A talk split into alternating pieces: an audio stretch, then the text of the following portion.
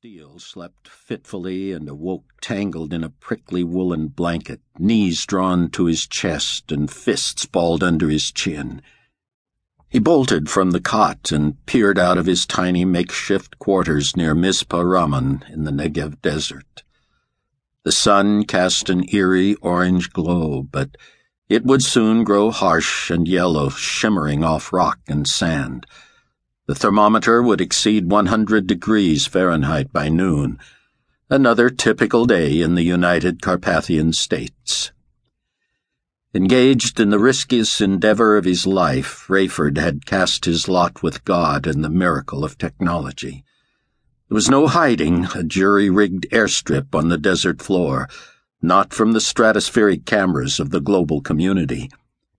Ridiculously vulnerable, Rayford and his ragtag team of flying rebels, having arrived by the dozens from around the globe, were at the mercy of the most audacious ruse imaginable.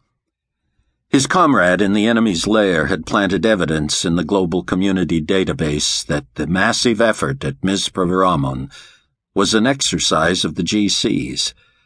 As long as GC security and intelligence personnel bought the great lie in the sky, Rayford and his extended tribulation force would continue what he called Operation Eagle.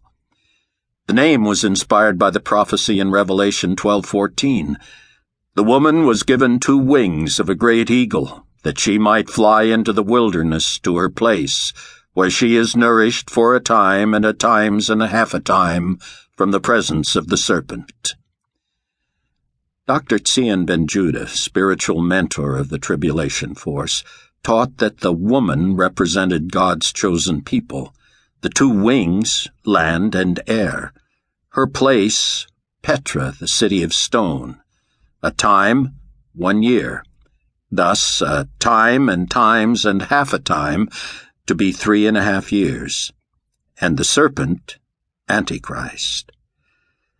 The Tribulation Force believed that Antichrist and his minions were about to attack Israeli Christ followers, and that when they fled, Rayford and his recruited fellow believers would serve as agents of rescue. He dressed in a khaki shirt and shorts and went looking for Albie, his second in command.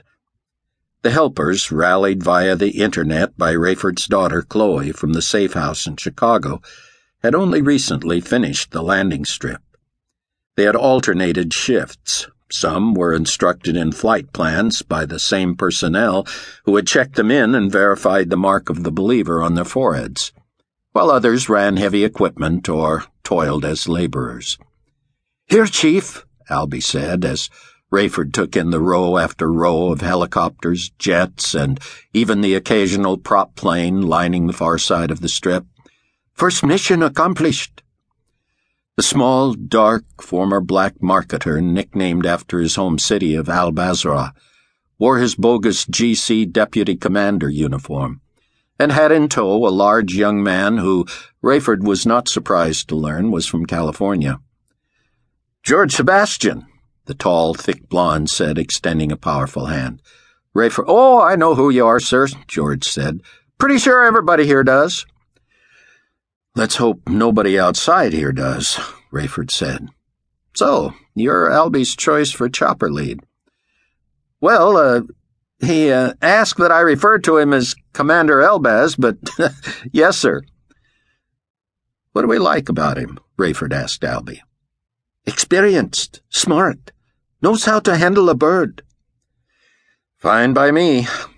Wish I had time to socialize, George, but if you have just another minute, Captain Steele. Rayford glanced at his watch. Uh, walk with us, George.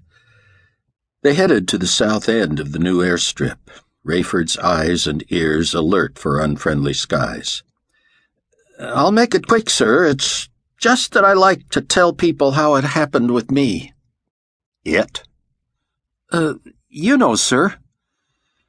Rayford loved these stories, but there was a time and place for everything, and this was neither. Nothing dramatic, Captain. Had a chopper instructor, Jeremy Murphy, who always told me Jesus was coming to take Christians to heaven. Of course, I thought he was a nutcase, and I even got him in trouble for proselytizing on the job.